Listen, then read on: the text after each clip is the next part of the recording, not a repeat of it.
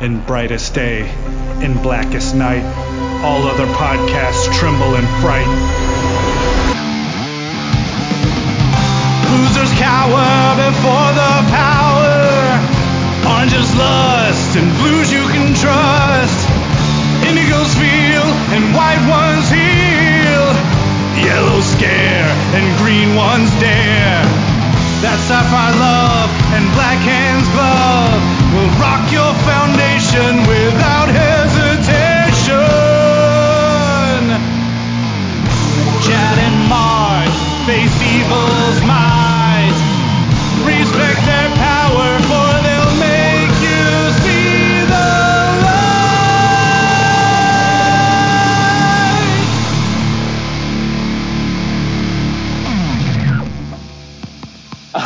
everybody. I'm Chad Vogelman, I'm Mark Marble. and this is the Lantern Cast. Episode 358. Yeah, what are we calling this one? Uh, we called the other one Supernatural first. What's what's this one? Uh, Magnus slash Magneto first. Mag first. Mag first. uh, so uh, a while back, uh, do you remember when it was, Mark? Um, offhand or no? Not offhand, but I'll find it while you're talking. So uh, a while back, we did uh, what I was looking forward to at the time, something I wanted to try out called, uh, you know, our, our, our kind of first forays into the world of comics. You know, the the issues that uh, Mark or myself both read that uh, really got us into the game. 318. A lot of people. So, so, There you go. So 40, 40, uh, 40 episodes ago. Uh, at the time, we did some Werewolf by Night, and we did uh, Marvel Chillers uh, one and two, which is the first appearance of Modred, Modred the Mystic. Uh, Werewolf by Night for uh, Mark, and Marvel Chillers for me, for Modred. Well, we wanted to keep doing that because um, we've kind of gone off topic uh, lately because of you know all this, all the movies and stuff that's been happening, um, and because there's not a whole lot of Green Lantern stuff. But it's very easy to catch up on the Green Lantern stuff. So Oh, we wanted to, we wanted now that we're caught up, we wanted to do something else that we were excited for, um, but not veer back into the movies and the TV shows because you know with Endgame coming up, it'll be soon enough we do that. So we wanted to revisit this idea.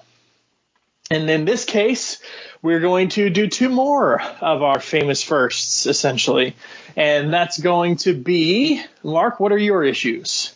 I am going to do the defend, eh, the Defenders 15 and 16. and I will be doing a two issue crossover I talk about quite frequently.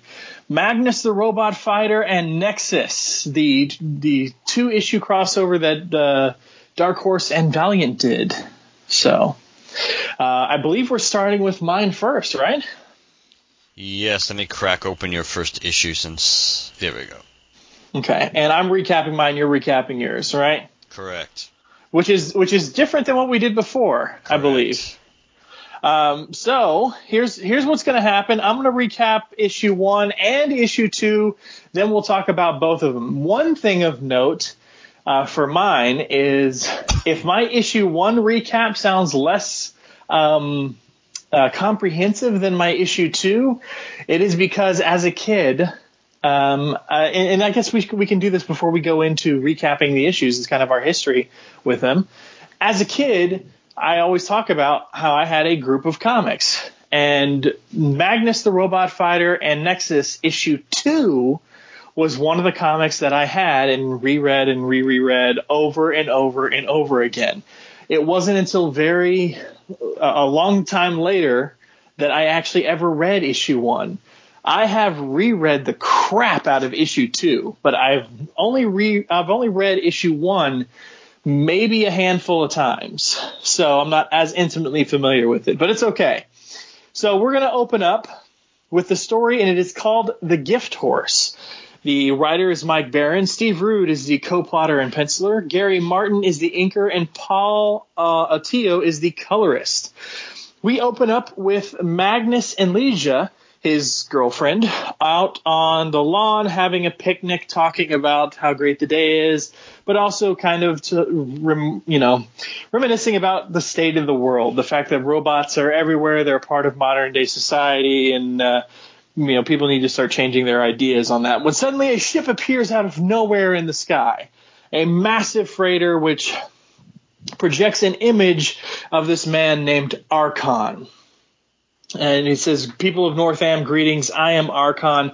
I have come from the future to assist in banishing the last strains of disease from the human race. In the future, we have eliminated all pathologies. This gift is yours so that future generations may benefit. And then Archon comes down from the ship to introduce himself to Magnus and Leeja so that he can be then summarily introduced to the authorities where Archon then goes to the council, pitches his idea, hey, grant me access to the lower levels of your society and some uh, some uh, clinics and some robots so that I may go forth and and cure the disease of your of your uh, of your uh, society. So they do so. They give him that permission. Uh, Magnus and Leeja take him down uh, there, and you know you start to get the feeling something might be a little off about Archon. He says, "Why do you call these people citizens? If they don't contribute, do they not forfeit their claim to services, to the very privilege of life?"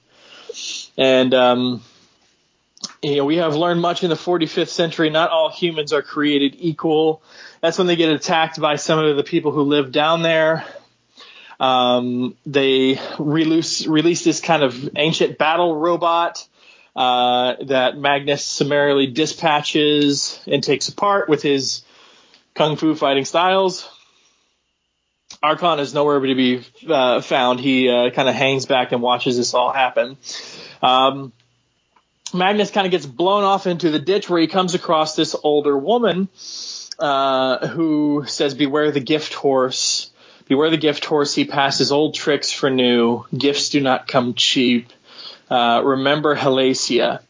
And uh, when he comes back up, he sees that Archon is supposedly uh, healing one of the uh, individuals who attacked them earlier. And he says, uh, excuse me, Archon, I am not a politician and should not have spoken out of turn because he's, cause, yeah, I guess you see you're eager to begin your work, Archon. Soon enough, Archon has his clinics open, uh, and is supposedly healing uh, a bunch of people and sending them forth. But later, with the help of some industrial robots, uh, he's su- supposedly supervising the cleanup of the lower industrial waste in the low levels. Um, and uh, while they're cleaning up, they've uncovered a cache of 26th century battle robots. Archon says, carefully remove them and store them in my ship. And the robot says, but the law requires their destruction. I'm overriding the law with special executive order, blah, blah, blah. And then soon portions of the lower depths have been transformed into garden spots. As word of Archon's clinic spreads, even the most alienated uh, emerged to be cured for in the lower depths pathologies rage that could not stand the light of day. Meanwhile, Magnus is trying to read up on Halacia uh, that the old woman had uh, uh spoken to him about, and and Leeja is kind of teasing him about it. And he says. Uh, I have it. These journals kept by a scientist on Callisto in 2426. They mention a mining colony called Halacia. Several hundred men, women, and children died. They apparently left their shelters without protection as if they'd been driven out.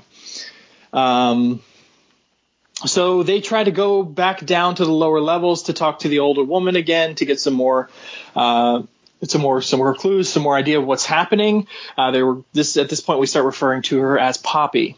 Uh, Magnus gets attacked by two uh, medical-looking droids that have been retrofitted. He swiftly takes them out. He re- realizes they're from Archon's clinic because he approved the transfer of, those, the surplus models. Uh, Poppy says, I warned you of the Trojan horse. And he says, I learned about Halacia, but I needed to know about more. He's the reverse of what he says. He comes from opposite of where he claims we must go to the surface to meet him. He who chases him who flees. So they go up to the, the, the surface and they say, he, she says, Poppy says, he is coming. Who is coming? The Liberator, the Avenger, and there's a crack in the sky as a ship appears and a man stands astride it. All of a sudden, with the appearance of the ship, the Northam's uh, defense system leaps into action, shoots some ships up to start firing at the strange ship in the sky, which is odd because they were not provoked. The ship just appeared. It didn't attack anybody. So um, Magnus figures out someone's overridden the defense system. So uh, they fly up there, and Magnus and Leeja fly up there in their little car, their flying car. Say, come with us. The attacks will stop. And this is Magnus. I'm Leeja. I am Nexus. Uh, I came through a series of black holes in pursuit of a man named Harley Archcon. Do you know him? We know him as Archon. They explained everything that's going on. They explained that that's his ship, uh, and it seems to be growing and vibrating. And out of the ship comes a massive mech. Says, "Greetings, little men. First, I shall destroy this pretty city. Then I shall return to my time and return and turn the web to ash." And it's to be continued in Nexus and Magnus number two which is the issue I always read and reread. There's a lot of exposition in this story. Throughout number two, you're going to be told a lot of the events that happened in number one, which is why you're going to be uh, very, very clear very soon how I was able to read number two without ever having to have to come across number one.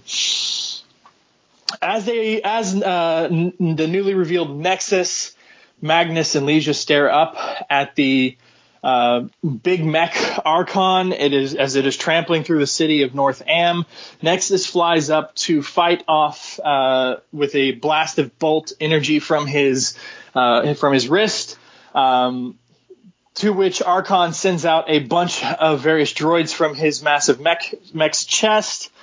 Uh, Magnus says he needs to help Nexus, so he goes down and gets some uh, robot smashing prothesis, takes off to go help Magnus or Nexus in the skies.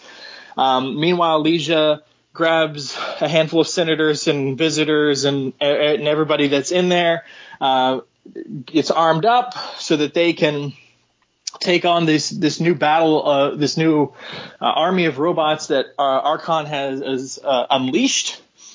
Um, Leeja takes out a gun that destroys one of them, and then they go to the Hall of Presidents to find other weapons, such as busts of presidents to shove down onto the, the waiting robots. That's going to be effective. Nexus uh, is flying towards Archon. His blasts have proved ineffective.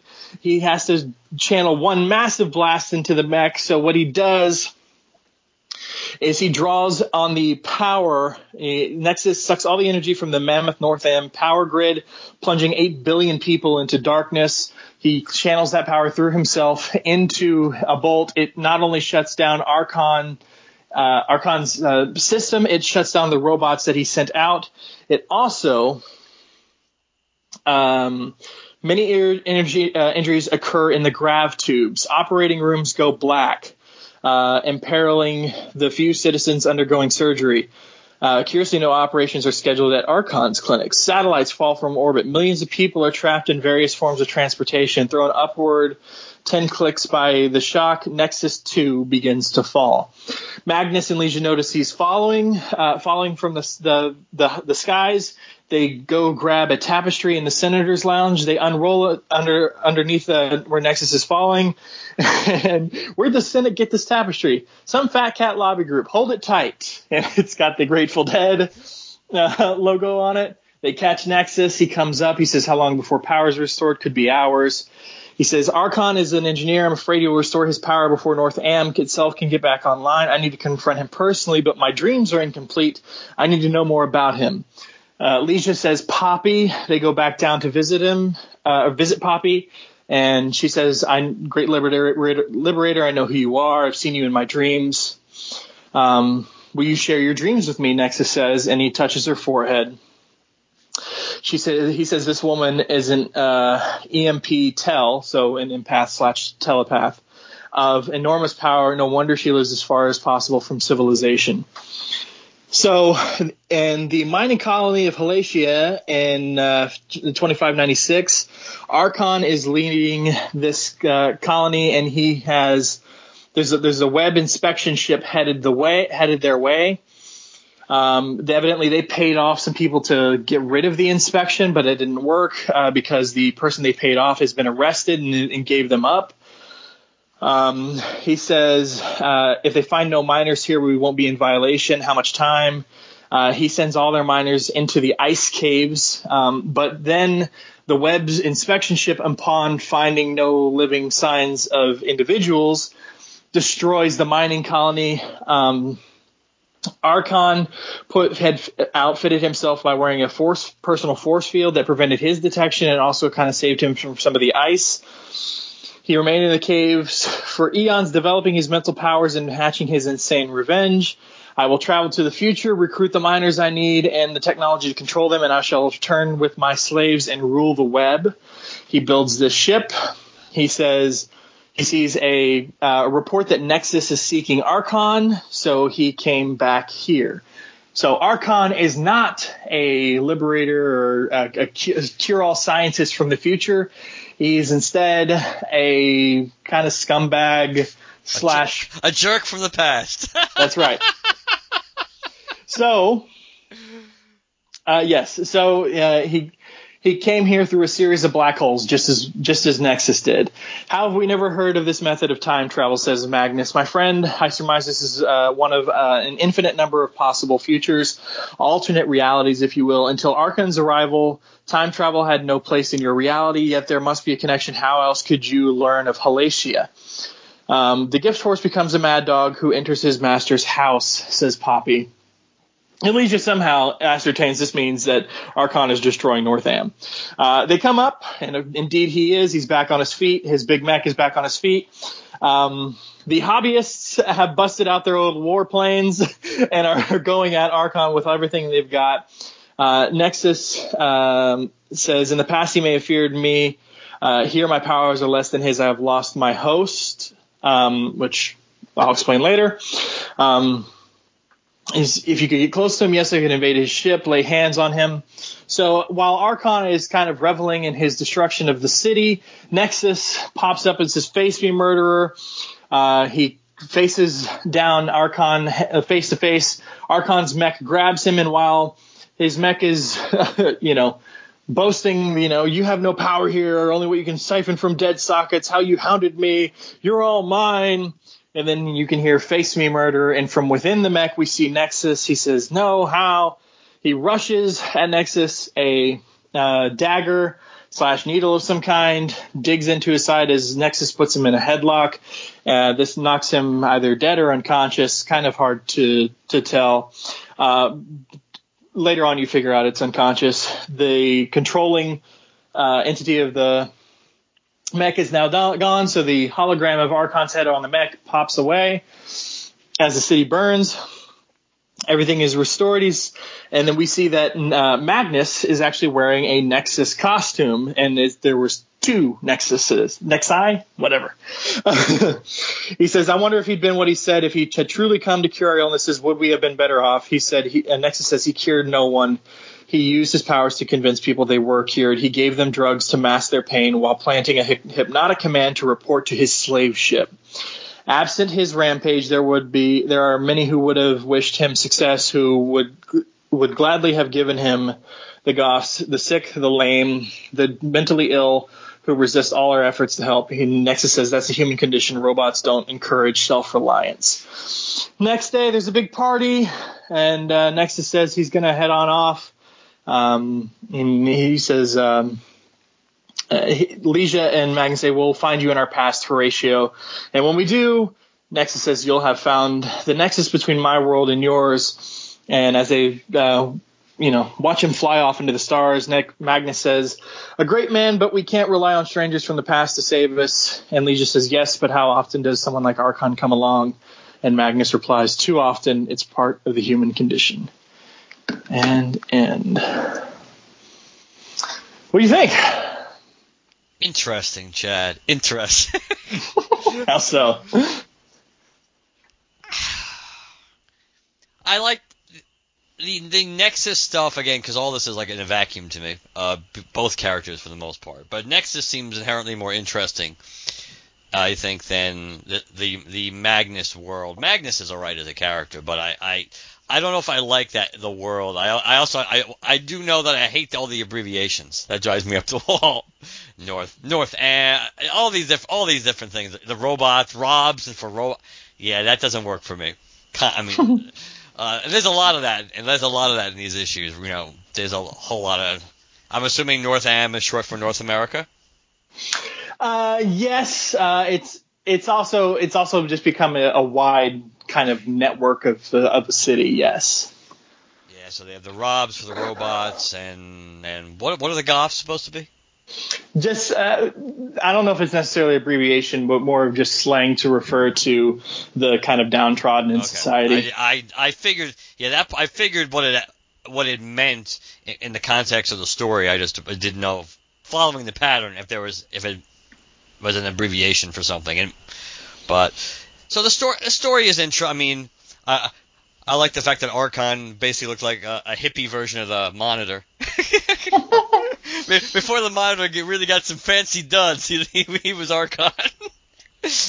uh, and anytime you kind of do the any kind of variation on the Trojan horse, you know, beware of be, beware of hippie monitors bearing gifts story. so that was that that was kind of cool. I, I but again, to me, Nexus was more. Yeah, Nexus has a little eradicator in him. I kind of like, kind of like that.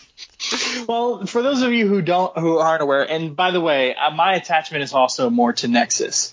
Uh, I don't, I, I have not read a bunch, or if if not, and maybe more than an issue or two of original Magnus stuff. I do actually have some Magnus on my uh, shelf here, but that, that I got recently at one of the s- sales I was talking about, where uh, the comic store was closing and things were like a dollar a trade and stuff like that. But I haven't yet cracked those open.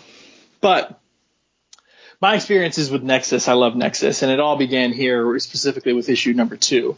Uh, Nexus is Horatio Hellpop. Um, and Horatio is given these uh, he, on, on this planet that he's on. Uh, he has these uh, dreams of various evildoers throughout the universe, usually usually people in power who are behind the scenes abusing said power in horrific ways. Um, uh, you know, uh, things you probably probably don't want to talk about. Um, and he's been he's given these these dreams. Uh, and that, th- these dreams are what cause him to go then seek them out and destroy these these individuals across the universe. He's not there to uh, imprison them or whatever. He is the the liberator, the, the guy sent out to remove these people from the equation. He's given this power by an ancient being called the Merk, um, who dwells in the center of this planet. And the Merk is, depending on your reading of the series, it can be like this, you know, ancient guardian, you know, sort of being where, you know, his his power and his knowledge and his perspective on things is maybe beyond you. And the little further on you get in the series, the Merk will throw on like a big Hawaiian t-shirt and some some board shorts and just go on some sort of rant and uh, crazy vacation and say screw it all.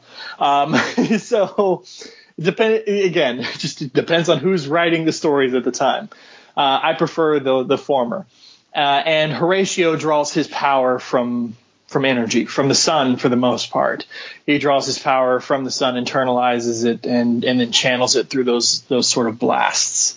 Um, so that's that's who he is, and that's when he says he's sort of lost his connection to his host. He's come through a series of black holes into what we are described later on as a kind of an alternate reality. That's sort of the only way we can make the connection between Nexus and Magnus and that they exist in the same universe is because supposedly from Nexus's or from Magnus's storylines, there are what this is saying a bunch of potential offshoots that the future of Magnus's world could go. One of which would be the world in which Nexus inhabits when we go uh, when we go into the future. And there's lots of there's lots of similarities between the two, which is why they seem like a sort of natural pairing up. That makes sense. I see that. Um, this this uh, uh, part of the reason I wanted to do this is because I finally got to interview Steve Rude, and this is not like a big plug for Creative Credit, um, but you know, sure it's not. Oh. yeah, it's not. Cre- Creative Credit issue number or, or episode one came out. Steve Rude. Um, and uh, go listen to that if you haven't already. But uh, part of the reason I got kind of a renewed passion for this story arc is because of course, if I'm going to talk to Steve Rude one on one, I got to ask him about this particular story since it was one of my gateways. And what Steve told me, and it's, I mean, it's kind of right there on the page when you go through the credits, is that Steve actually came up with this story. Normally, it was Mike Baron doing the pencils and stories, and or, or doing doing doing the stories and scripting, and Steve doing the artwork. But for this particular two issue story arc, this crossover between Dark Horse and Valiant, this was Steve's story through and through. So if you've ever wondered at all what a Steve Rude dreamt up story would look like, this this is it. Uh, and I I really enjoy it. I don't know a ton about Magnus, but the sort of and it's it's very inherent. Um, the you can tell this by the covers of this. Steve's painted covers of this. It's he's very much throwing back to like the pulp feel of things. And if you read Nexus, uh, Nexus, while sci-fi and came out in like the the 80s and stuff like that, Nexus is very sci-fi, and you could very easily see it being very pulpy. Uh, and Steve said that he really enjoyed Magnus, so this was something he had always wanted to do. So the fact that this exists, and I mean, just look just look at those covers, man. What do you that that that screams pulp. That is true. The cover, I did kind of, I I did like the stuff I did like the style of the covers. I thought that was, I thought that was, I thought that was a nice touch. Um, what did you think? I mean, because I mean, even though the whole the whole issue isn't that painted style, what did you think of the interior art? Because it seems to sort of hold that pattern. Because not only do you have the same sort of body designs and styles, but you know, you're you're talking about the future and robots, but we're working in the pulp style, so the robots all have to look a very certain way to sort of maintain that pulp feel. No, I agree. I I I think based on the kind of story that's being told and the characters that are being used, I think the art style works. So I I think it does I think it does fit in there. It kind of has a Silver Age vibe off of it too. Mm-hmm. Uh, so I, I yeah I think I think the I think the art for the characters in the world that they inhabit, I think that works. I think that was, I think that's a perfect match. Yeah. Um, did you have anything else about this you wanted to to kind of talk about? Because I mean, I, I could go on about it forever, and of course, I pointed people to the creative credit interview with with Steve. So there's you know there's there's more out there if they want to listen to me just sort of ramble on and on. But uh, did you have any thoughts like while you were reading it that uh, oh this is corny or this is I mean other than of course the verbiage and the abbreviations and stuff like that. Well then now you you've said that you the Nexus obviously is more of a draw to you, but you but mm-hmm. so does that mean you don't like Magnus? So you just don't are you pretty neutral on Magnus, but he's just to you for for you he's just a guest star in a Nexus story or is it or is it more than or is it or do you have ties to? It's it's slightly more than that uh, but not by much. Uh, it's mostly that it's mostly that he's a guest star in a nexus story. Um, but i kind of liked that these two had never met before uh, their banter seems to be going very well. It's it's very it's very interesting too. You you have this sort of relationship with Magnus and Leeja, but you get the impression that um, Magnus is very cynical and jaded and and doesn't trust a lot of people and stuff like that. But Nexus shows up and it's it's almost like either a the story doesn't have time to be, deal with a BS side plot of him not trusting Nexus or B, it's intentional that he immediately trusts Nexus for some reason. And that could just be Poppy because Poppy knows that he's coming, and then then when his ship arrives, he immediately gets attacked, and so Magnus knows something is off about that. But the sort of relationship that is that that immediately develops between Magnus and Nexus is uh, is really cool. And part of the reason I like it is because I'm reading this, and you get the black and white sort of recap of Nexus's history here, and then we go into the story, and they're fighting uh, they're fighting Archon, and right as Nexus flies up, and then Archon unleashes, and this is in issue two, unleashes these bots. The very next thing you see is he says. I must help Nexus. He came to help us. I'll use the flying harness, and I do know how to bust Robs. So he flies down and immediately gets some some gauntlets and stuff to go up and help Nexus and fight him in the skies. So I mean, it's it was it was just it wasn't just like an immediate trust. It was like, oh, he's he's on our side. I need to get up there and help him. Like Rocket and Thor, baby.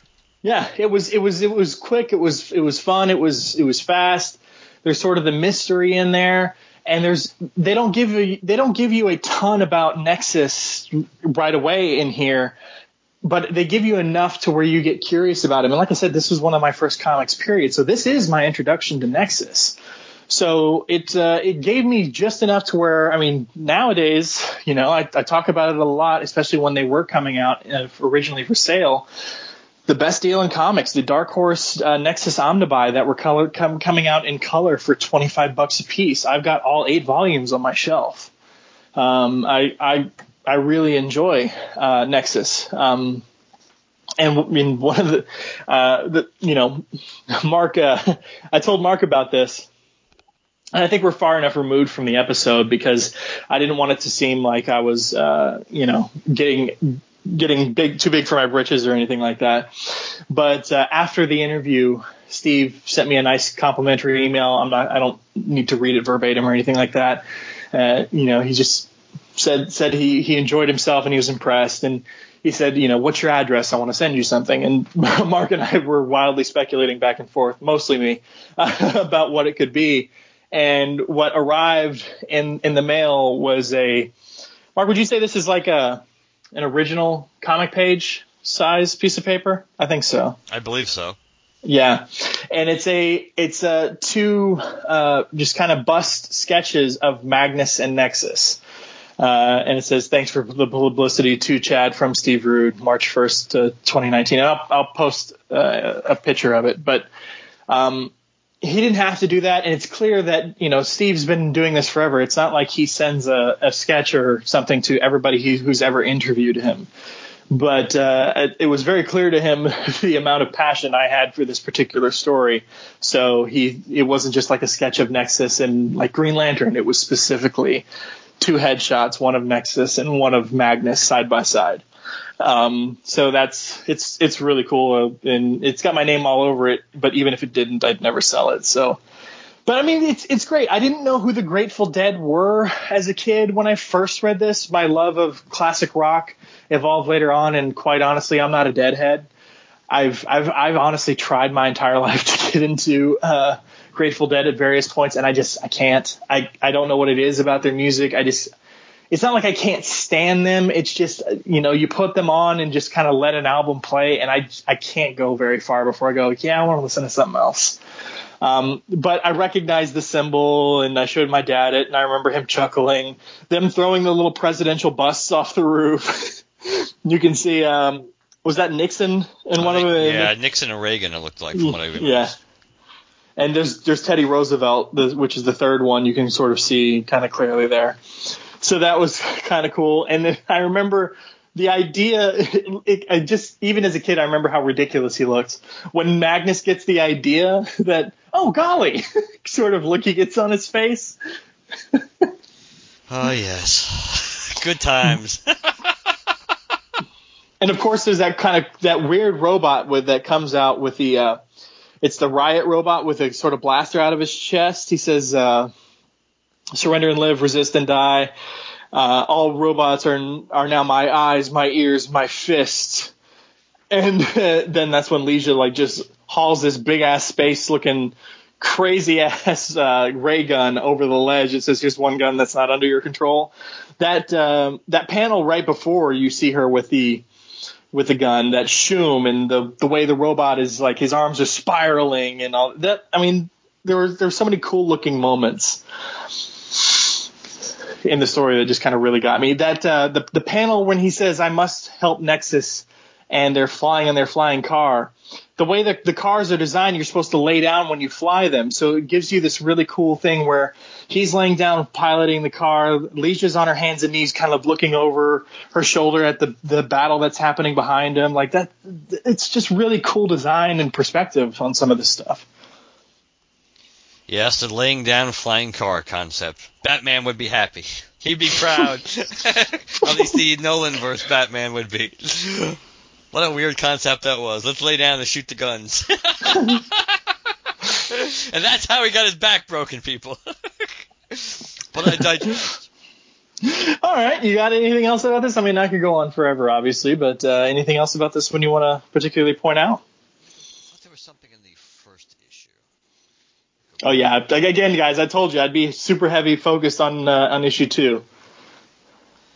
I'm just trying to remember what it was. It was some kind of, I think, like you were mentioning, it was some kind of a, a sound effect or something. There was something that, uh, but maybe I'm, I'm not going to spend too much time trying to find it again. If I but unless I miss it, unless it pops, you know, right, right to me or, or so. But, uh, the first, I mean, the first issue was in, was you know was intro. The, the setup was pretty good. So, but you but but obvious, but some of it was a from a from a plot perspective, it was a little hard to believe. It was like, why would they give this jabroni access to their stuff right off right off the bat? Uh, I don't care what he's saying. People are people are more cynical than that. uh, and um, there was, yeah, I'm trying to think. There was there were there was something else. Just the way he was. Uh, with the robots and I mean, it, it was it was it was telegraphed so I mean it was so oh the way the way he was talking about the people the way he was ta- he was talking so down to the people Oh, the you, you why do you call them citizens if they act like you know blah blah blah? yeah not all humans are created equal that stuff I mean Yeah, yeah. that was such a friggin' red flag I mean and and I, and for anybody anybody who's listening to that I mean we got we got the people that think we got the people that think that, that Daenerys is insane on Game of Thrones for with a whole lot less evidence, with no evidence actually, and and and this this guy's pretty much telling you that he only has one oar in the water, and it's like, okay, come on down. I think that's more that's more of the the fact that they uh, see. I, this is one question I didn't get to ask Steve was the conditions of the crossover. You know, did did uh, Dark Horse get to handle kind of the logistics behind one and Valiant the other? And that's the way they decided to do it. So you really only had two issues. If you only had two issues to tell the story, then I guess you do have to take some liberties with uh, our, your your your license there to, to just sort of suspend belief, belief just to get Archon where he needs to be. that is that is true when you put in, in the in the context of of limited of limited time and limited space. I guess that that that that's a that's a completely valid point. So. Yeah. And we don't we don't get stuff like this anymore in terms of uh, crossovers between companies for the most part. We we're getting them a lot more recently, which is uh, like the IDW and DC stuff with Batman and and the TMNT, um, which by the way will be an animated feature that you can buy on DVD in the next couple of months. So can't wait for that. But um, I, you know, just it it even though it's becoming more of a thing, those are like six, eight issue crossovers. And this was like just a random two issue crossover. And it came out, I believe, in the 90s, which is not the height of Nexus's powers. So, True, that is true. in terms of his popularity. Right. So, I mean, it's uh, it, it's it's sort of this oddity on a number of levels, but uh, you know, I, I enjoy it regardless. And of course, you know, you said there's some things that are telegraphed very easily in this first issue. Again, I never read the first issue, uh, but there's still a lot of that sort of thing uh, in in issue two. But I was a kid, so I didn't care. I, I I wish I could I wish I could like you know go find my like maybe I kept a journal or something or recorded myself talking about it on a tape cassette or something. You know, like Right. just just just go figure out why I liked it at that particular point in time because trying to think back and trying to decipher, you know, decades after the fact why I liked it is is, you know, maybe it was just as simple as I'd never read comics before in the traditional, you know, single floppy issue. You know, I'd, I'd had my books of Calvin and Hobbes and Garfield and things like that. But this is a completely different experience. And of the issues that I had, the Ms. Marvel number one, Marvel Chillers number one, Union number zero, those things. This was such a departure because even though it was published in the same time frame relatively as these other issues, it is uh, those those issues were doing the art and art styles of their times, whereas this was calling back to pulps, even though I didn't know it at the time. It was something different in the group of only five I had. Yeah, I get that. I mean, that's true. I mean, you you, you can you only, you don't know what you don't know, pretty much. Yeah, And at that yeah. point, between what you didn't know and what you didn't care about, you knew what you liked, and that's so it makes. Yeah, I get it. I could see the I could see the appeal. For sure. All right. Well, we're going to move on uh, to the defenders. Uh, do we want to take a quick break and play a promo for something we we set up, or do we want to do that later on? We could do that if you want, Chad. Well, just so it's not at not not at the very very end no, of the I episode, get so people Based skip the, it. based on what we have coming today, this, if we're if we're taking a break, this would be the time. All right, guys, we're going to take a break to play a very special promo. You are not going to want to fast forward through this one. And then we will come back with the Defenders number 15 and number 16 from the 1970s. John Jones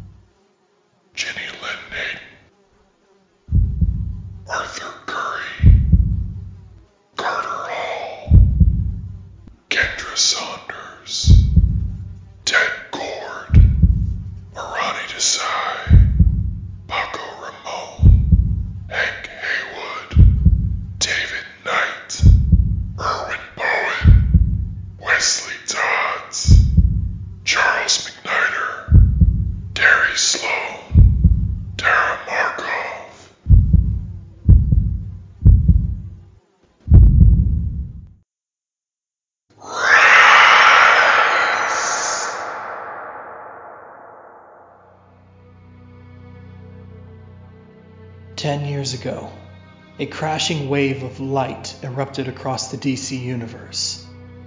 A multicolored spectrum of energy bathed the cosmos in a war of light. Rage clashed against passion. Hope sought to stifle fear. Greed to choke out compassion. And in the middle of it all, the will to keep going and fight for all.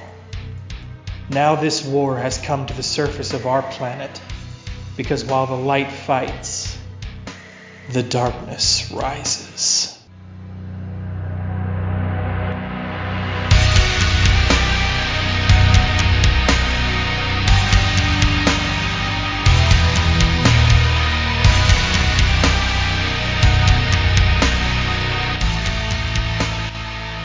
Hero, villain, friend, foe, family. Across the universe, the dead have risen, and it's going to take every available podcaster to fight back. In 2016, we covered the dawn of the Justice League with Justice League Year 1. In 2017, we soaked in the seminal Justice. Last year, we threw it back to the Silver Age. But this year's JL May podcast event covers an event that knows not the boundaries of death itself.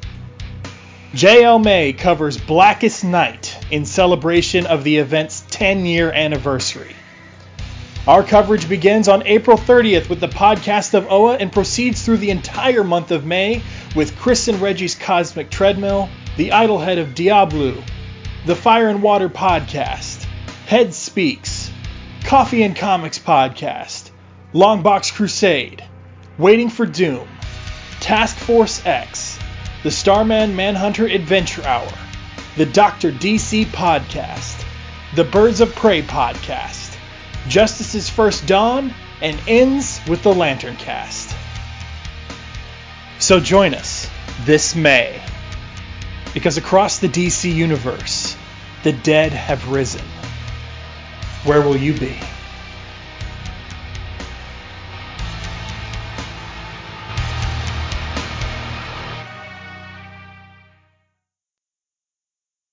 All right, we're back from break.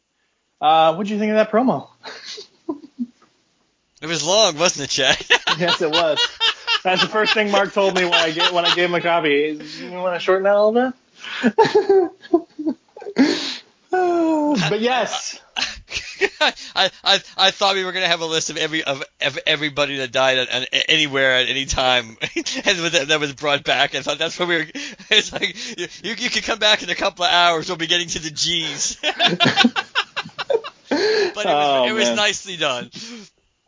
Yeah, so all the information you needed is there, folks. We talked about it a bunch uh, off and on. The Lantern Cast is helping head up this year's JL May, and this year we are talking about Blackest Night, as you can tell. Um, yeah, that was that was fun to put together. I I, I wanted like it, it, it to be like a more collaborative approach uh, on previous JL May promos. We had done uh, parody songs, you know, and and come up with lyrics and did some some bad singing along and and stuff like that. But time was just so short, and we're coming so very close to the end of April already. We needed something, so I threw that together, and that was fun too because the the the thing it took me the longest to do was the voice uh, of of what the rings sound like when they're recruiting someone and what rise sounds like because if you go on YouTube, there's a bunch of videos of like people doing dramatic readings of the oath, and you can hear them using various sound effects, and it's always like it's always like some hokey sort of um, uh, you know dead person sound, some grating, deep dead like you know. because uh, the the oath starts the the blackest night falls from the skies, right? So it's always like the blackest night falls from the like you know some sort of like crazy shit like that.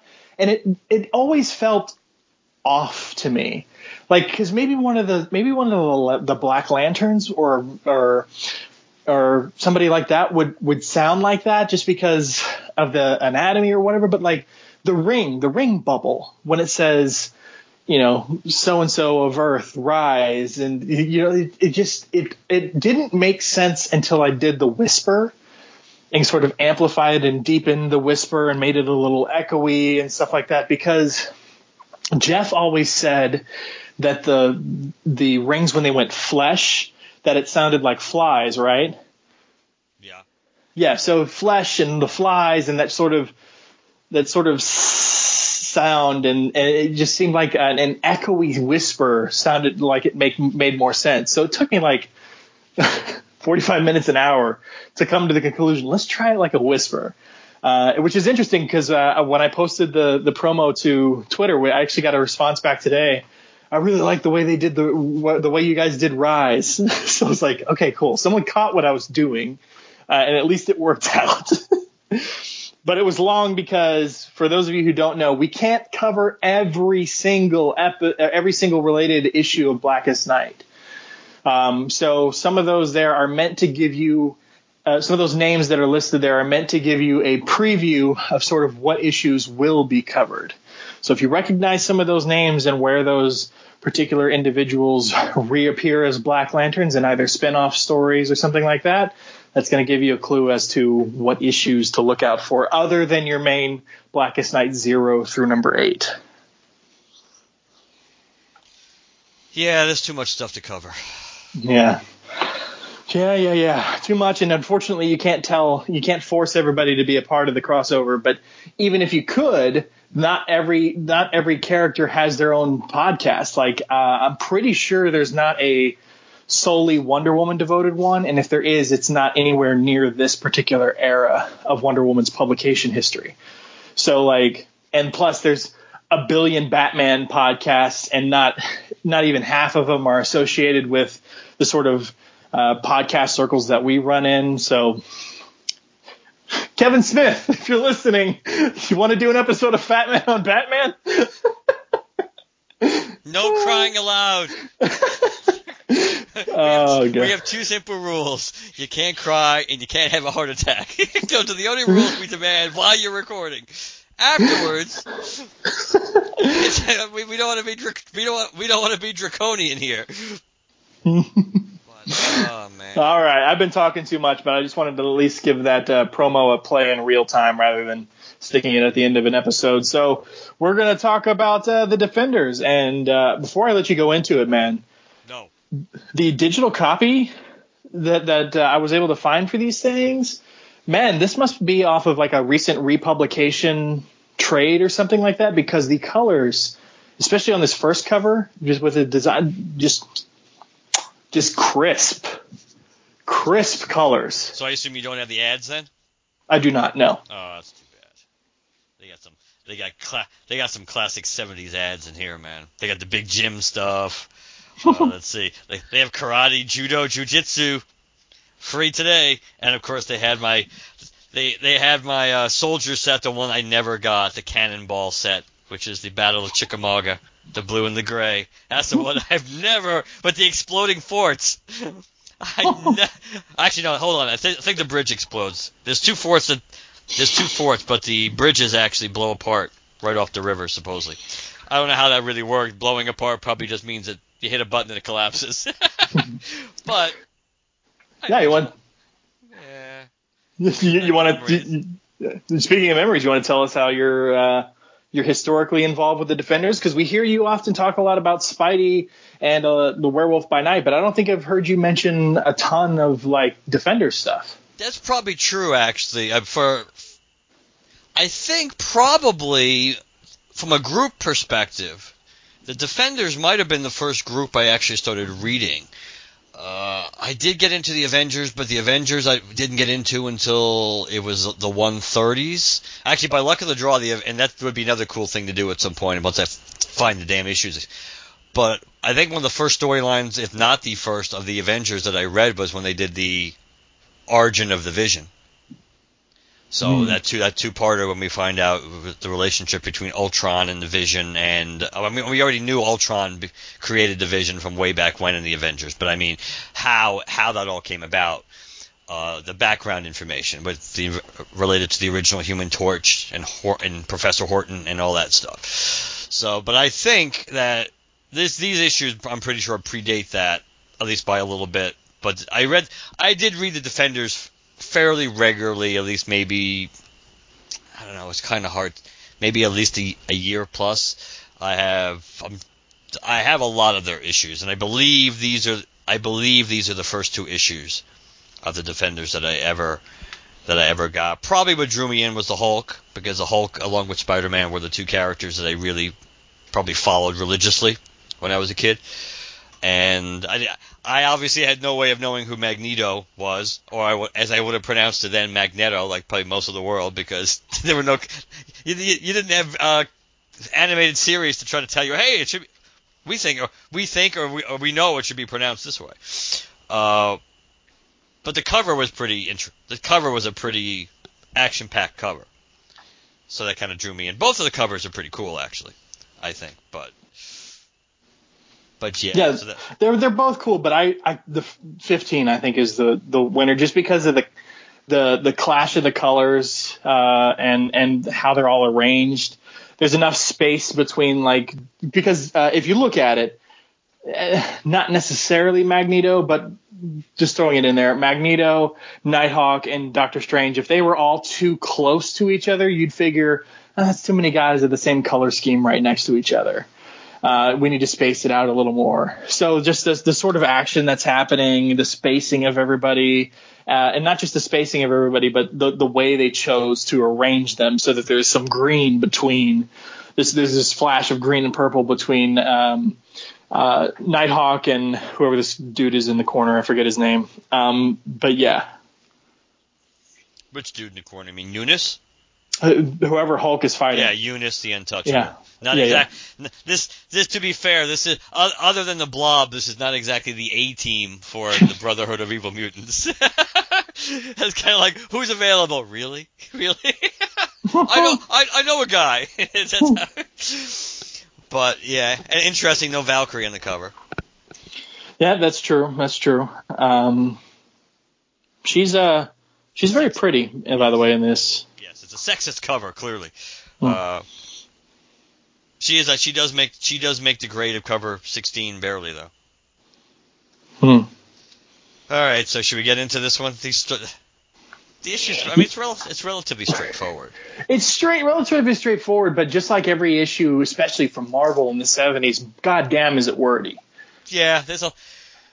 But based on the background of where we are and um, in the, with this title, there's a little bit of it because this is shortly after I think Nighthawk joined, and certainly shortly after Nighthawk took on the costume that everybody thinks of when they think of Nighthawk, it's pretty much this one. But this, but as we know in this, we find out in this issue, this is kind of like a redesigned costume for Nighthawk. So this is kind of like the first. This is really early on in him rocking the rocking the duds, if you will. So he Doctor Strange is kind of giving him a tour of the of the uh, Sanctum Sanctorum there. So that's that, that is, there's that's why there's a very very verbose because hey, it's Doctor Strange. oh, it's the you the cauldron of the cosmos and this and here, here's my even though he doesn't I don't think he actually refers to it as the Eye of Agamotto right in, completely there. But he's but this issue which is either Panic Beneath the Earth, which is of course the in inside title, or Panic at the Earth's Core, which is probably a better title. uh, on the cover. And it's with Len Wein, Sal Buscema, uh, Buscema, and Klaus Janson are the artists. Uh, Glynis Wein and hey Costanza and John Costanza. They were the colorist and the letterer respectively, and Roy Thomas was the editor for for this book. So Doctor yeah, Doctor Strange is giving Nighthawk the, the the tour of his sanctum there.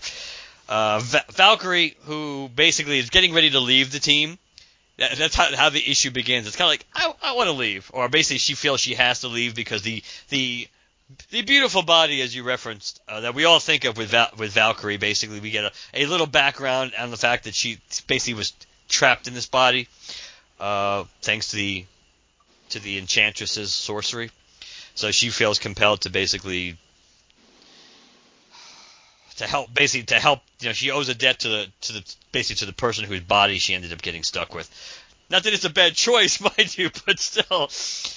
But she's worried about what to do with her horse, and of course Nighthawk being like uh, Bruce Wayne Jr. over here, trying to throw his money around like, oh, I'll take care of that. I, I, I can I can get that horse stabled for you.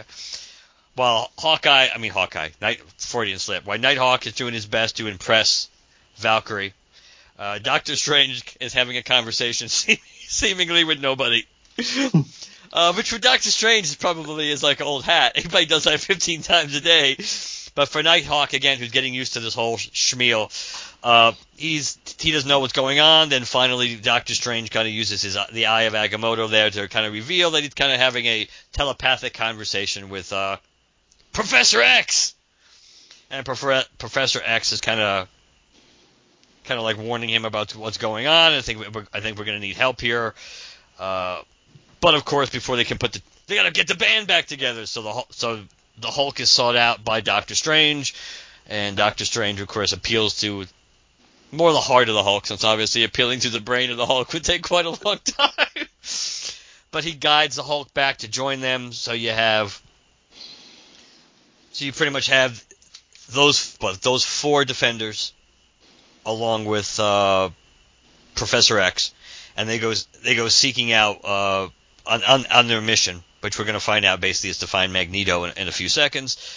This Cyclops comes out to attack. The Hulk leaps into action, doesn't really do particularly well. Uh,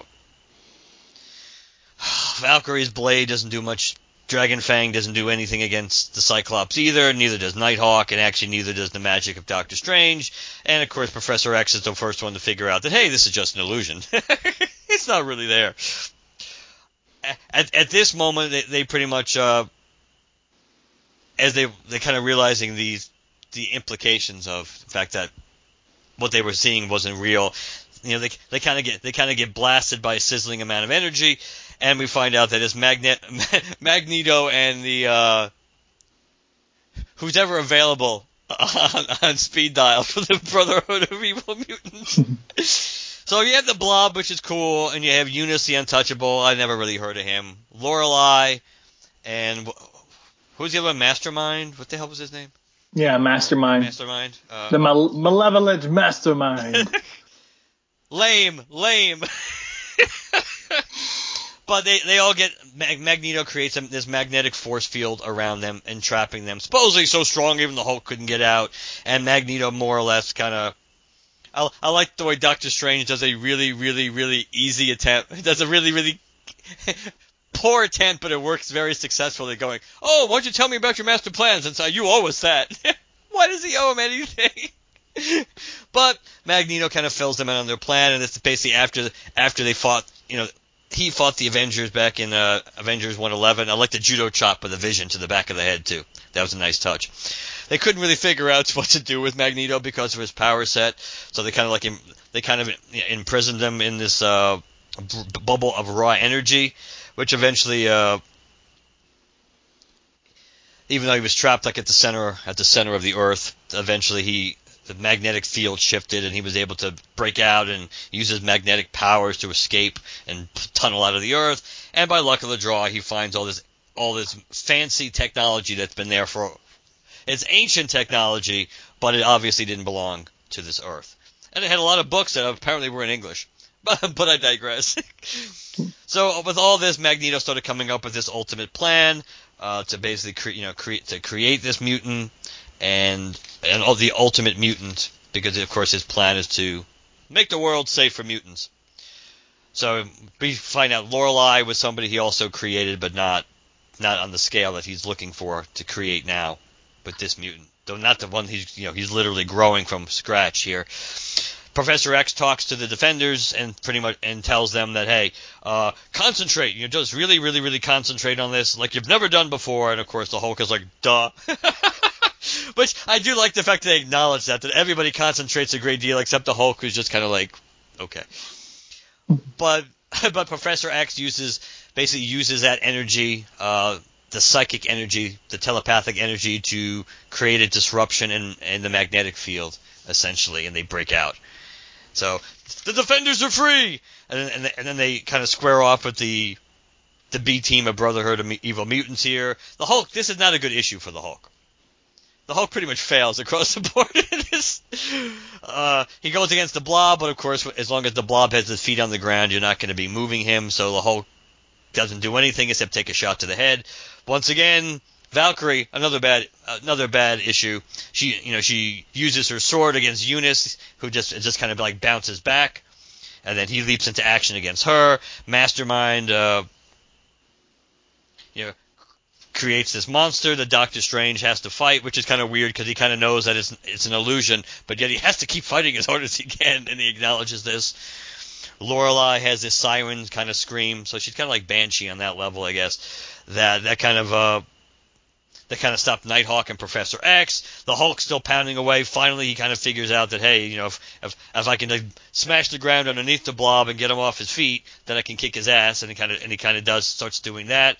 Doctor Strange kind of splits into a million. Well, not as many Doctor Stranges as we saw in Infinity War, but but it does remind you that. And he creates those, and it, and it throws some for some reason that throws Mastermind completely off because he doesn't know which Doctor Strange to focus on. So he gets zapped by Doctor Strange's uh, powers. You know, uh, Lorelei's powers are basically overcome because of the fact that uh, excuse me, Professor Professor X reaches the controls of Nighthawk's backpack, and he just basically uses him like almost like a as a as a test dummy here. He has him shoot into Lorelei, and that take and that takes her out. And uh, Valkyrie, being the better fighter, she's able to use use the leverage against Unus. And Unus goes flying towards the Hulk, and the Hulk, of course, smashes Unus, knocks him out cold. And, but Magneto at this point is like, hey, it doesn't really matter because the process can't be reversed.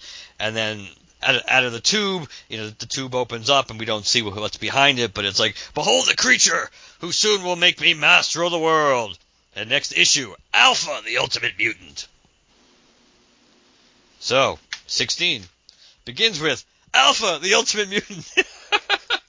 Slightly different creative team. Uh, let's see, we uh, Sal Buscema is the only artist on this. Mike Esposito is the inker. Uh, Glynis Wein is also the colorist. Uh, C. Jetter is the letterer, and Roy Thomas is the editor. So, how would you even describe what Alpha looks like to start with? he, is, mm. he, is, goofy looking. A hairless uh, gorilla. Yeah, that's that's that's that's pretty good. There's bit. Oh, oh, you know who he kind of looks like, except his eyes are more normal, like the Missing Link. Hmm. Marvel's Missing Link. Uh, he's not quite as pink, but he's similar to that. So no pun intended. He's he's hulking in size, and Magneto's pointing out, you know, continuing the picking up where we left off. He's going to make me master of the world. And Doctor Strange, you know, never Magneto, not so long as, as a defender draws breath. And uh, Doctor Strange tries to use his magic, but Alpha kind of automatically creates a barrier. You know, the, Hulk continuing his string of not particularly good luck, goes charging off at Alpha again. Uh, the uh, force field repels the Hulk, and you know Magneto has the, the evil genius look on his face, like ha and he traps he traps the defenders in the in the cave that they're in, and Magneto and comp- and Magneto basically uses Alpha to get them to get them to where their destination really is, which we don't know yet. Meanwhile, the trapped the trapped Avengers, excuse me, Defenders, uh, use you know use their power to basically start br- breaking a hole breaking a hole in the cave to try to get out. Uh, the Hulk holds the tunnel open so everybody can escape. Then it collapses, and every, for a moment everybody thinks the Hulk is gone. And the Valkyrie's really really heartbroken over this, which is kind which is kind of sweet. The Hulk comes back and the Hulk is really, really impressed by the fact that you know she's crying and she was so happy, so happy to see him. Doctor Strange, of course, is uh, he and he and uh, Professor X are focusing on what really needs to be done, the bigger picture issues here, and Professor X is able to locate where Magneto and company went, and of course they went to New York to go to the United Nations to more or less, hey, we want you to, we want the world and we want it now. How's 70s, right? And at this point, during the whole course of this issue, Alpha's uh, appearance is changing. That he he he's gone from looking like from like a Neanderthal like a Neanderthal face to just a human-like intelligent face to as this book plays out his head his head and his brain starts getting more gigantic and oversized uh, to basically to match the powers sets the telepathic powers that he starts developing you know magneto is pretty much telling alpha that hey you know you know, they're not listening to me, so basically take take these guys out and give me what I want. Alpha, you know, Alpha. First he hesitates, but then he starts raising you know the United Nations building. Uh, the defend you know the defenders show up. They find the the UN building is gone. He Magneto or, orders Alpha to destroy them. Of course, he asks why, which of course you don't you don't ask Magneto questions. Mag, but Alpha still is at a sense of loyalty and or probably not fully under his intelligence and his understanding of the scenario that he's in the middle of hasn't really hit him yet. You know, he creates you know he creates these rock-like creatures that attack the attack the defenders. Uh, the Hulk does have a little bit of luck smashing these guys along with Valkyrie, and they pretty much all destroy these relatively easily. They they arrive you know they push past the, the, the, the, doors for the building. I mean for the for the room in that in the building at the they're still at the UN right? This is still the UN building. Yeah. Yeah. That uh, I just hadn't seen it in a few pages. So now now Magneto is really going off the deep end. He's telling Alpha to obliterate them once and for all, and you know, Magneto, you know, Alpha is still he's doing Magneto's build bidding, but he's starting to have more and more doubts. So basically, he turns he turns the Hulk to stone, and Nighthawk goes flying flying after him. He, he creates this uh, this dizzying effect uh, to just take Nighthawk out. Now, uh, Professor X notices, besides the facial features that have changed on Alpha, that his that his head is growing bigger, his cranium is growing bigger, and while Alpha continues to use his powers, now Alpha kind of gets torn as Professor X starts playing accurate, but still head games with him, saying, "Hey, Magneto's the evil one. You know, we're trying to stop him. I mean, uh, is that uh, he's basically making you do evil things. You don't want to do evil things, yada yada."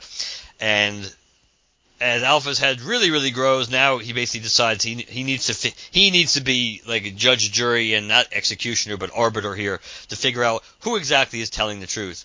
So he basically, I, I like that splash page though. That splash page is really cool. It kind of looks like the Watcher a little bit. Yeah. As you have this giant, like this, gi- you see symbolically anyway, you see this giant version of Alpha holding the scales of justice, and of course the Defenders and Professor X are in the left side, and Magneto's Brotherhood is on the right side. Uh, Alpha is able to figure out using his mental powers, of course, and probing that Magneto is is in the wrong, and Magneto pretty much. I do like the solution. I actually am trying to remember how they how they fix this problem. But basically, what what Alpha does is Alpha Alpha turns all all of the Brotherhood, including Magneto himself, back to little kids. So basically, so these lost souls, as he phrases it, will all have a second chance at life, while he basically flies off into space to seek his destiny elsewhere, and uh, that pretty much, of course, he puts the UN back where it belongs before that, but that pretty much wraps up Defender 16. Yeah, um, I mean, it was it was definitely enjoyable, but I did find myself getting lost in the in the narration and and the the hefty use of of scripting and stuff in this. Like, it's one of those it's one of those things where if you're not you're not like you're reading a book and you're interested in the subject matter, but maybe the writing style is a bit off to you, you'll be at the top of one page and then suddenly a few seconds later you'll find yourself like in the the middle of the second page and you're it's like you're, you're yeah what what happened? My eyes my eyes automatically skipped over a whole bunch of shit. Hold on let me backtrace and force myself to pay attention to what is happening and when i say force myself to pay attention it makes it sound like it's a sh- it's a shit read or something but there's it's it's not that. It's just there's something about it that doesn't interest me. So uh, on a subconscious level so my mind is just like all right let's let's kind of get the gist and move on. Um, but you know I, that that was more of a gut reaction that I need to just sort of backtrace and make sure I'm giving it its its due diligence. Um, I figured out what it was for the most part I just I don't care about a lot of the characters in here um, when it comes to interest mildly interested in in what Doctor Strange is doing. Heavily invested in Valkyrie, not just because she's pretty, but you know, you guys know I, I love the Asgardians and I love Thor and, and that whole mythos and anything even remotely connected about it, it's going to suck me in. Never really cared about the Hulk. Um, have no connection whatsoever to this Nighthawk individual. Didn't even know anything about like you know I always have at least some sort of some sort of cursory knowledge of either the secret identity or the the uh, the civilian identity or something. And I this this guy was completely out of left field for me. I don't know anything about him. Um, you'd think I'd be interested in Magneto, but I'm not because at this particular stage in Magneto's publishing history, he's more straight up villain than any sort of you know discerning fighting for mutant rights sort of a the, the guy he would later become. Um, in here, like, you know, you can see him, especially in issue 16, with his arms around Alpha, just sort of like screaming like a petulant child, like, no, I told you to get them, you know, like that sort of a thing. And it just made him seem more out and out unhinged villain with nothing necessarily unique to him the same way that you or I would associate with the Magneto of publication history now. Um, and and you yourself admitted the, uh, the, they're not exactly bringing up the A team with the Brotherhood of Evil Mutants. no, no, no, no, no. This is which into the Brotherhood of Evil Mutants and and the Sisterhood of Evil Mutants. They've had a lot of lame. The old order changes, thank God, because a lot of those old orders sucketh. uh, I was I was just thinking of even even the one when they had with Rom when Rom took on the Brotherhood of Evil Mutants, which it wasn't exactly the best. I'm, they had let's they had Avalanche. They did have Mystique, but of course I think Mystique's lame to begin with. They had Rogue, and Rogue was the only good thing about mm-hmm. it. And they had uh, oh god, what was her name? The Psychic. Um, oh, I can't remember her name off the top of my head, but it was not it was not exact that was not exactly. They had Pyro, I think they had Pyro in that group too, but it wasn't exactly. It, the Brotherhood of Evil Mutants is not going to go. It's not going to rank up there high in the greatest teams in Marvel in Marvel comic book history, no matter who's really in there. But this is not the best group they could have had. right, and that's and that, like I said, the the the it re. Uh, I'll, I'll say I say this the the the recoloring and reprinting of this. Uh, especially uh, uh, on a backlit screen like a tablet, really helped make this super interesting and pop to me visually. Because uh, you know when you're not reading a faded uh, older comic, these a lot of these colors with Doctor Strange's sort of powers, especially that first splash page where you see him using the Cauldron of the Cosmos. Yep. That looks really cool uh, in in a recolored backlit uh, digital copy. Um, so it's very crisp, very clean. And when you, it's interesting because you're you're reading these credits of the original story, and it's completely it completely makes sense to me why you would do this. But wouldn't you think that if you're going to do a completely uh, recolored, revitalized edition, that you may throw a note somewhere in the the the new copy of who the original colorist was, as and and then who the the kind of enhanced colorist is. Probably. You think that Yeah. would be proper? Yeah, uh, but you know, whatever. That's that's neither here nor there. Um, so that that the, the the colors and the crispness of such uh, uh, of the art on such an older, I don't, I don't want to say like old, super old comic. It's just the 70s, but you know, It's pretty old these. In in the big picture, it is pretty old these days. True, um, but you know, it, it really helps to kind of pull me along. Um, I kind of wish Alpha would have made an appearance sooner because he was probably the most interesting thing to me. I found myself at the end of 16 going, okay, did Alpha ever show up again? Because when he kind of says, you know, I've I've learned who you are, and you know, you know, I've kind of evolved beyond you. I'm going to go off to the stars to find kind of who I am. You know what that reminds me of is. Um, do you remember?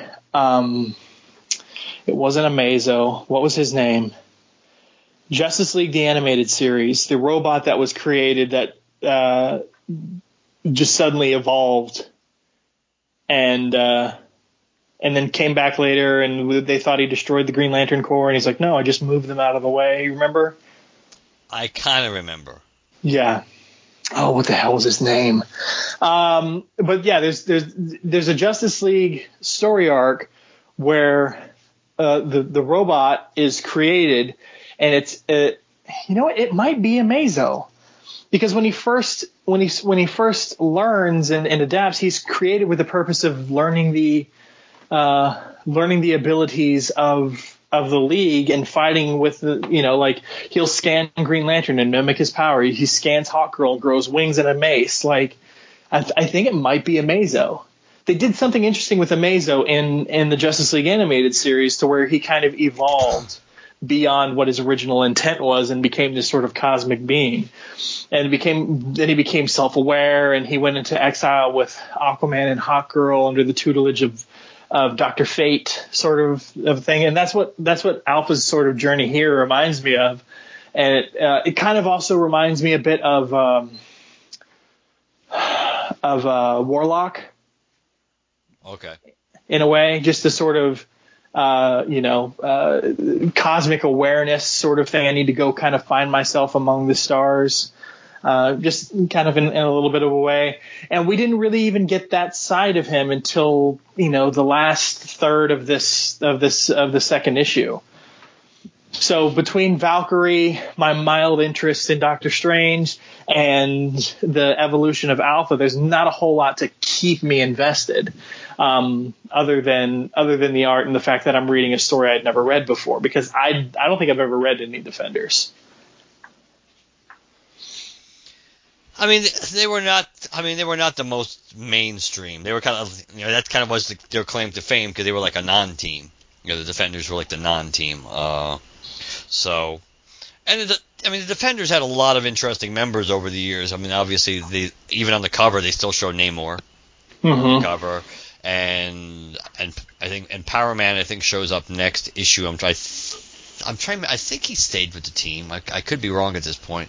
Uh, I'm trying to think who else because somebody just left. Oh, the, the Silver Surfer might have been too at one point. Because I'm trying to think of the. Uh, I had somewhere I had that annual where the Defenders and the Avengers fought each other, and I think the Silver Surfer's on the on the cover. But the Hulk. I mean, the Hulk, Doctor Strange, Valkyrie, Nighthawk. Those that that's a key part of the team, and of course some of that just ends like I think next I think next issue the Luke Cage issue I think Val I think Valkyrie actually takes off, and I think and I think uh I think the Hulk ends up taking off temporarily in that one too. So there was Well, a whole lot of te- technically, an un- unsung member of this issue is is X, Professor X. yeah, that's true. Yeah. who who you would never even known was certainly which which is kind of an interesting choice, even though that. Well, it's not really. I mean, let me amend my uh, statement already. Based on the time frame that they're doing this, it's not a surprise that they don't they're not advertising that Professor X is in this book because at this time the X Men aren't anything to write home about from a popularity perspective. This is 1974. This is before basically the. Uh, this is this is before this is before any the the new X Men, the Wolverine, Colossus, Nightcrawler, Storm group that basically helped bring the X Men back to pop, you know, into prominence, and then leading to the Dark Phoenix saga and all this, and Phoenix and Dark Phoenix saga and all that stuff. This predates that by a lot, lot of time. So the X Men were not big at this time. So it makes Yeah. sense that you wouldn't even know by looking at the looking at the cover that Professor X is going to even be in this issue. Yeah. Um, what I mean, other other than this uh, being one of the first, uh, if not the first story arc that you read uh, from from Defenders, what about what about that? Uh, the story made you choose it over maybe something else. I mean, because it's very clear why I chose mine. It's I mean, it's not only one of my first, it's one of my most reread story arcs of all time. So what what what made you choose to throw this hat in the ring for this episode? I think because of I think because it introduced me to to the defenders. I think it because it introduced me to uh, all the characters they're in. I mean, Doctor Strange I wasn't as familiar with. Valkyrie, Nighthawk. Uh, I was not familiar with Mag- really with Magneto at all. Uh, so I think this was in a way this is almost like a gateway to another side of the Marvel universe there because I was not reading a lot of a lot of the the focus in this book and the characters in that part of the Marvel universe just kind of I wasn't really aware of or had much of an interest in. So I think so I think that that that stands out and I I I I think it's the imagery too. For whatever reason, I remember the imagery. I mean, when I went back and I reread this, because I reread these uh, before I reread it last night. I reread it over the weekend uh, when I first was thinking this was going to be my, my my selection. That I went back and and so much so much of it I don't remember didn't remember everything that happened in both of these issues, but there were a lot of images that I remember. And I remember I remember the you know the them being them, being captured. I remember you know the, the, that splash page of, the, of them all of them all breaking free. I you know I remember you know the, the changes in Alpha, you know, as, throughout the book and the scales of justice. Not just because it's on the cover of issue 16, but I just I just remember that. So it's and it's and to be fair, this has to be relatively early on in my comic reading experience because these are these books are from 1974. So Yeah. I you know so sadly dating myself again, I that would have that would have made me five when these books came out, or not even five. Well, yeah. What, what month was were these out in? Uh, September. Yeah. So I would have already been. So yeah. So I think I think that's I think that's what it is. I think uh, it's that time frame. There's a, a lot. Of, there's a lot of books back when that have and titles and characters that resonate. But I think probably because it is a, a little beaten off the beaten path. I think maybe that Yeah. draws me in a little bit towards towards the, the defenders. Makes sense. All right. Anything else you want to say about either uh, these two issues or the ones from before? They certainly were. Um, they had obviously they had less in common than other than the cute little Magnus Magneto common, commonality there, which was not the original plan, by the way. Because Chad knew what he was picking all along. It was just it was just luck of the draw that when I when I dug out stuff that if, in my on my option list was like, hey, if we can do these, we have some commonality for a theme. Uh, but they are but they certainly are diverse. I think in concepts and in, and in characters, certainly even versus even the Marvel stuff, which is there's there's a lot of quote unquote mainstream characters in here, but but it's not like the Defenders were the ultimate mainstream book. Right. You know, so so you you never think. I mean, you, you can't say you never think of the Defenders if you think of Marvel superhero team, but you're certainly going to think of the Avengers and the Fantastic Four, and certainly now the X Men, and more than the, the Defenders. Who knows? Maybe even friggin' the. You may, some people may even think of the damn Thunder, Thunderbolts even more than. True. at this stage. So I, I, I so there's a certain affinity I had towards you know I think the the kind of obscurity of the defenders from my perspective, from mine, and for yours. Yeah, I mean those are characters that I'd never read. I mean I had heard of, but I'd never read about. So, and certainly Nexus to me is the winner of those two characters. It makes me intrigued to m- learn more about him. Maybe maybe the whole name of Magnus Robot Fighter. It's like okay. There's actually a you it's it, you can probably find it any anywhere it's still in print. Um, there's uh, if you look up Nexus the Origin or Nexus Origins something like that. It's a single issue trade. It's it's a single trade paperback. Uh, I definitely recommend picking it up. I'm checking it, checking the backs of my. Yeah, there it is. Okay, uh, so it's Nexus the Origin. That's what you're looking for. Uh, a lot of people also like Nexus Alien Justice, which is a three issue series, um, or Nexus Wages of Sin.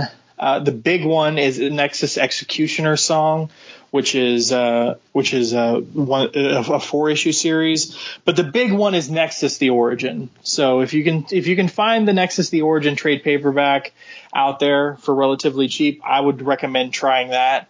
Uh, or theoretically, if you can find volume one of the Nexus Dark Horse Omnibuy for cover price or less, it should you should only be spending 25 bucks on it. That's going to give you quite a shit ton of the the beginnings of the original Nexus series that made it super popular. So if you're if you if you can find it, it's worth it's worth investing because you'll have shoot Nexus number Nexus Volume One is it says it's 400. It doesn't say what issues it has.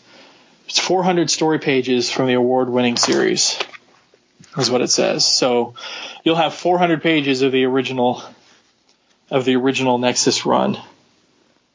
Yeah. So this uh, this volume collects material previously published in the Capital Comics series Nexus 1 through 3 and in the first comic series Nexus 1 through 11. So, yeah. Lots of early Nexus in, in volume 1 if you can find it. but yeah. Um, cool stuff, man. All right, uh, that's gonna do it for this episode. We're gonna, we're definitely gonna. I, I, would love to keep doing the famous firsts. I guess that's what we're just gonna call it now. Uh, I, I, would, I would love to keep doing the famous firsts. The problem becomes, you know, I, anytime we we kind of cover our comic history, I always say I had five issues of a comic. We've covered two of them so far, so I've got three left. So, but I would love to keep doing them even after three. So maybe famous firsts will become uh, famous favorites. I was just thinking that. I was yeah. just thinking that. You know, like, cause I, you know, you, you know, I love my, uh, especially recently, you, you, know, I love my, uh, Cosmic Spider-Man. So maybe, we'll, you know, one day we could cover, uh, some Cosmic Spider-Man stuff as part of famous favorites. Uh, but uh, I'd, I'd, I'd, like to. I think it'd be cool to sort of first exhaust the famous firsts idea and then turn it into famous favorites. Yeah. I don't know. I agree. I think that's. That, I think when in when in doubt, it's kind of. It was kind of funny. Well, not so funny because it was annoying. When I was when I was digging out stuff last weekend, a lot of issues that I know that I've seen recently because I I literally remember seeing them in, in my hand. And one I mentioned to you because I mentioned the the Marvel Spotlight, which was the first appearance of Captain Universe. Mm-hmm. Speaking of your cosmic Spider-Man, the mm-hmm. first appearance of Captain Universe outside of the Micronauts. And if I had found that issue, which I know I have, that that was one of the ones I might have done this time around because because of I thought you would have appreciated it. I might have I might have done a double whammy where I might have taken I think Micronauts eight, which I think was the first appearance of Captain Universe and then and then that Marvel Spotlight and done those done those as my two issues. But alas, I couldn't find Marvel Spotlight, and what annoyed me even more is that I almost my choices were almost Amazing Spider-Man 134 and 135, which is the Tarantula and the second appearance of the Punisher. But I know I have 134 somewhere. It's in horrible condition. I think it's another cover that's no longer attached. But I know I have it but I couldn't find it. But I do have one. I did have 135. but I could have. But I also, which I could, which I probably. I'm just gonna have to take some time and dig through my stuff. And when I dig, when I find stuff like I did last week, I pull. I, I'm just gonna pull that out and leave it. I could also have done Amazing Spider-Man 136 and 137, which was the Green Goblin, the first Harry Osborn Green Goblin, because I know where they are. So there's a lot of there's a lot of things going back to uh, hell. We could do we could we could do we could do an Incredible Hulk 181 because I have that. Oh yeah, and uh, since I since I have the first appearance of Gambit, we could do that too. yeah, so there's so there's lots of stuff. I just I'm just gonna have to make it. I have so many tubs of comics downstairs. I'm just gonna have to make a concerted effort to and stretch my back out because sometimes as much as I have restacked these, we're sliding across instead of lifting and taking down. But when you have like a you know, like a 60 gallon plastic tub of comic books, it gets mighty heavy. so, yeah. Yeah, I uh, we're, we're talking about Captain Universe slash Cosmic Spider-Man because uh, I was actually this past weekend, guys. I was I, I'm, I'm my my obsession with pops is just getting bigger and bigger. Um, I you know, there's a I'm a part of a couple of Facebook groups. Uh, one one in particular locally here in Austin with other collectors. And someone had posted, you know, like some people normally do, that they have, eh, you know, here's a photo. I'm selling these pops. Anybody want them? You know, message me for pricing. And this dude had a uh, Justice League Unlimited Martian Manhunter, which was a Marvel, which was a Walmart exclusive pop. And uh, I guess he was supposed to be the start of a Justice League Unlimited line, but they never did it. Um, but I've I've always liked the design of this pop. It's not worth much. It's worth about it's it's worth the same amount it was originally sold for, basically. Um, but I always liked the design of it, so I wanted the pop. So I met up with him over at uh, in front of Walmart to pick it up. Gave him like ten bucks for it. And uh, you know, I was like, you know, I'm gonna go over to GameStop, and you, you'll be. I don't know if you'll be proud or disappointed, Mark. I uh, I've been seeing anytime I go to GameStop, I've been seeing one pop in particular that I'm always tempted to buy, but decide not to. And I was like, you know what? This I've never been to this particular GameStop. It's one of those tiny tiny strip mall sort of GameStops where it's just a, a tiny little store. If I see it here, I'll pick it up, and if I see it here in great condition, I'll pick it up because clearly the universe wants me to get this damn pop. so I picked up the Marvel Studios 10 year gold chrome Shuri, which is the 2018 Fall Convention exclusive. Yeah, I've seen some. I've seen some of the gold. I've been tempted to get some of the gold ones, but it's just kind of. Yeah. I feel like Shuri. I, I, I, I, first of all, I like Shuri. I also feel like Shuri is going to play a big role, uh, bigger than I think. But we'll see. It doesn't really matter. Um, I, I just I, I finally in, caved. What, I've been game? Or do you mean Yeah. more of a universe? in Endgame. Yeah, you But- keep hold, you keep holding out that hope, my friend. we'll see. But regardless, uh, so I, I that day, you know, I'd already had these two. One's a Walmart exclusive. One's a a fall convention exclusive. Just by no, just by accident, I was like, you know what? There's a shit ton of Walgreens in the area, and I'm like, there's a there's a Superior Spider-Man pop vinyl that is a Walgreens exclusive that I wanted to get. So I, I mapped out like four, four of these Walgreens, and I uh, um, I, I kind of zigzagged my way back home, hitting all of them lo and behold, none of them, none of them had it. I get to the last one. I'm looking at them. Walgreens also sells. I mean, Walgreens has a t- like a small toy aisle, but their selection is pretty freaking awesome.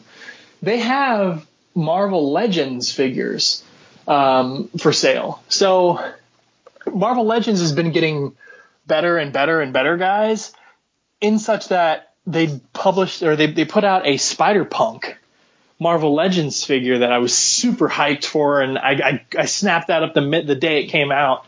But one thing that they had also pu- put out was a Cosmic Suit Spidey, which is you know uh, what if what if uh, um, that was the original story though, right? What if uh, Spidey had kept his cosmic powers, or it had happened before he got the powers, he gave them up, and then the what if is if he if he had kept them. I think that's right. Yeah. So Captain Universe, the powers of Captain Universe came down onto Spider-Man. It was a cool, cool little story. It's a cool little arc. I've always loved that design of that character. Marvel Legends made a Captain Universe Spider-Man figure. And for the freaking life of me, I could never find that figure. And I'm talking even at the comic book store where they get the figures in regularly. Multiple copies of each wave. Could could never find it. So I'm squatting down and I'm looking down through the shelf this very last Walgreens. for for this Superior Spider-Man pop. I don't see it. I sigh. I know it's the last Walgreens. I kind of bow my head and I roll it to the left and I just sort of glance up a little bit, sort of like exasperated, shaking my head at the cosmos, like, you guys, you know, God, you couldn't give me one. And I look up and on the shelf I see the side panel of this box and it's the Captain Universe Spider-Man design. I'm like, oh, hold up. Are we for real right now? They have a like three rows of like seven seven figures per row of of Marvel Legends figures. I stand up and I look at them, and there's only one with a Spider-Man symbol on it. And I'll be damned if it's not if it's not the cosmic universe Spidey I've been searching for relentlessly since it came out. The box is banged to hell. I don't care. I have the damn figure now, and it's proudly on my wall next to my Spider Punk because I really enjoy the designs of both of those characters, and now I got them in figure form. I cannot ex- like. Remember, Mark, when I was uh, when I messaged you about the Spider Punk Yeah. one when that design came out. I, I don't think I don't think we had spoken about the, the Cosmic Suit Spider-Man at the time that was announced, but I was equally, if not more, excited for that design when it was announced. And I don't know why I never found it, but I could not find it anywhere. It's such an obscure character. I don't know why it was so hard for me to find him. Must have a following. That's right. Oh well, but uh, yeah, I figured throw in some toy talk. I've been talking about pops a lot lately, but there you go. Um, anything else we should, we should talk about before we go? Uh, well, obviously by the time by the time, well, tech, you're gonna see it Friday morning, so I guess by the time this episode is released to the masses, we both will, barring any, an act of God, we both would have seen in Endgame.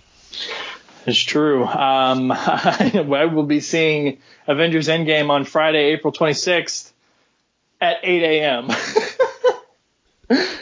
uh, I will be waking up on my day off to sit in in commuter traffic to go see Endgame. So it's almost like I'm not off at all in terms of my commute. Well, well, hopefully it won't be a big line since it's an eight o'clock showing. well, it's also it's also not it's it's also assigned seating. So Yeah, I know, but still. Yeah. But I'm You I'm know. excited for it. Uh, see, my problem is, you know, and, and this is without trying to be gross or anything. This is just normal bodily human conditions, folks. You wake up in the morning, you go to the bathroom, you, you shower, you get dressed, you go to work, and then your body's been awake long enough. Maybe you've been drinking more water or eating a, a light breakfast or something, and you got to go to the bathroom again. You know, only about an hour after you'd gone before, after you initially woke up. Like, I'm worried about that happening during Endgame because if it's a three hour movie, I'm going to be like, am I going to have to wake up like super early just to allow my body to go through its normal processes so I don't have to be sitting there 45 minutes fresh into Endgame and already just desperately needing to leave to go to the bathroom? Do I have to plan for my body's natural rhythm to kind of run its course before I even sit down in that theater seat? Do I have to wake up like a full two hours ahead of schedule? Adult diaper chat. adult, adult diapers. Uh, Well, that Yeah. does, that does not the diaper part, but that does remind me. eh, Yeah, it's gonna be a long day tomorrow. I better take an Imodium just to play it safe. Just because I am definitely not leaving that theater to go to have to go to that bathroom. If I, I gotta pee, it's almost inevitable. It's a three three hour movie. I'm gonna I'm probably gonna be in that theater for like at least an more than an hour before the movie starts. So by the time I get my my food and the combo that comes with the the the uh, fan event tickets. Yeah, um, it's it's it the peeing isn't is, is probably going to be in, inevitable. So There's actually, guys, uh, it's it's a very mild spoiler article, but it's one of those. It's one of those clickbait articles that might actually be worth something because I don't know if it was comicbook.com. Somebody did an article, when are the best times during Endgame to go to the bathroom? and I actually pulled that up, and it tells you kind of at what scenes you'd be okay to go without missing anything super critical. like, so I'm not, I'm not going to say anything, but like, it's it's very mild spoilers. Like you know, for uh, let's Well, basically, Yeah. the first hour, I think, so, not the obviously the very beginning of the movie, but the first hour is supposed to be slow. Slow, the slower parts of it are supposed to be in the first hour, I believe. right, but there's So- there's there's there's two moments after the first, like right after the first hour that you supposedly can do this, and and then there's one like right before the final big hour. So if you can, if you haven't already seen Endgame, go try and look up that article because I read it today. Um, I, I tell you guys what it says, but I don't know how sensitive you guys might be to spoilers at this point. To me, they were very mild spoilers, but you never know. Uh, if you're curious, go look it up. Based on the description of those moments, it seems like they'd be something you might be okay with missing on it because this is going to be a movie people maybe see more than probably see more than once in the theater. So if if you can live with not seeing it that you know every every single second of it the first the first time you view it, then uh, it'd probably be worth it to read the article just for your own bodily sanity. uh, I mean, move. It, it is what it is. I mean, you obviously you, you don't you, you do what you can to try to help help yourself along. So if if you know if you know generally speaking or at certain times that you're going to be really prone to like how sugar runs through you, mm-hmm. then you're probably not going to want to get the jumbo size Coke and and start nursing and start nursing it 30 minutes before the movie begins because or more because you know by the time it by the time everything the body chemistry does its thing, it's like hey you may have to pee. And it could be one of those deals where you have so much sugar in you, maybe another 45 minutes later, you gotta go again. It's like, this is not the movie ideally you want to do that in. so, but th- but you have, no, you know, you have no, you don't have a lot of control over it. Sometimes you got to do what you got to do. So, and even with that, the that article, excuse me, would be beneficial, but probably you're going to be able to. You might be able to judge the scene. It's hard to with the benefit of that article is letting you know what's coming down the road, so you might know that this is a better scene to go in. Or if you go now, you're not going to miss much. You can be in the moment and have an idea you're not going to miss anything in this scene of consequence, but it doesn't mean the very next scene that begins before you get back with something relevant. what did I miss? Oh man, I, you missed so much I can't even tell you. but yeah, so tomorrow I'll be seeing it tomorrow at five's the fan event. I have no idea what time they're letting in. I just happen to, I just know the theater in our, of our fan event. I think Hellboy actually is in that theater before ours are showing, and that gets out at two thirty. So the question is what time. if there's anybody even in it. Yeah, I they're, they're probably you're right. There may not be anybody in it, but I but I also know uh, my friend who's the manager. He also doesn't know what time he's letting in. So he's it's not like it's not like it's guaranteed that oh that movie's out at two thirty. We'll be letting you know at three o'clock. You know if you're there you're gonna get in. That's not necessarily guaranteed that they're gonna let people in that early. So my plan is not my re- my plan is actually to be there by three though because I figured if not then let me in case anybody else is there online for the fan event, at least I'll get online then. If not, then I'll start the line. But I figure, especially with that theater being emptied out so early, I think the absolute latest they would let us in would be four. Yeah. Uh, so, but yeah, All right. Well, you want to tell people how they can find us? lanterncast.com, people. Lanterncast at gmail.com. Give us some feedback. We are on iTunes and Stitcher. Whichever platform you listen to us on, please leave us a positive review. Facebook, Twitter, hashtag GLCast to locate us there. And last but not least, the voicemail is 708 Lantern, 708 Lantern, and let us know what you think, like Jesse, who we will get to next week. That is correct. Um, and um, next episode, we'll obviously be talking Endgame, um, but heads up between now and then, on April 30th, that is when the official start of the JL May event begins as the podcast of Oa kicks us all off with their recap and review of Blackest Night number zero as well as Green Lantern number 43. Yes, the ever important 43. That's right. All right, guys, we're in the end game now. Talk to you later. Soon to be, yes. Good night, everybody. Good night.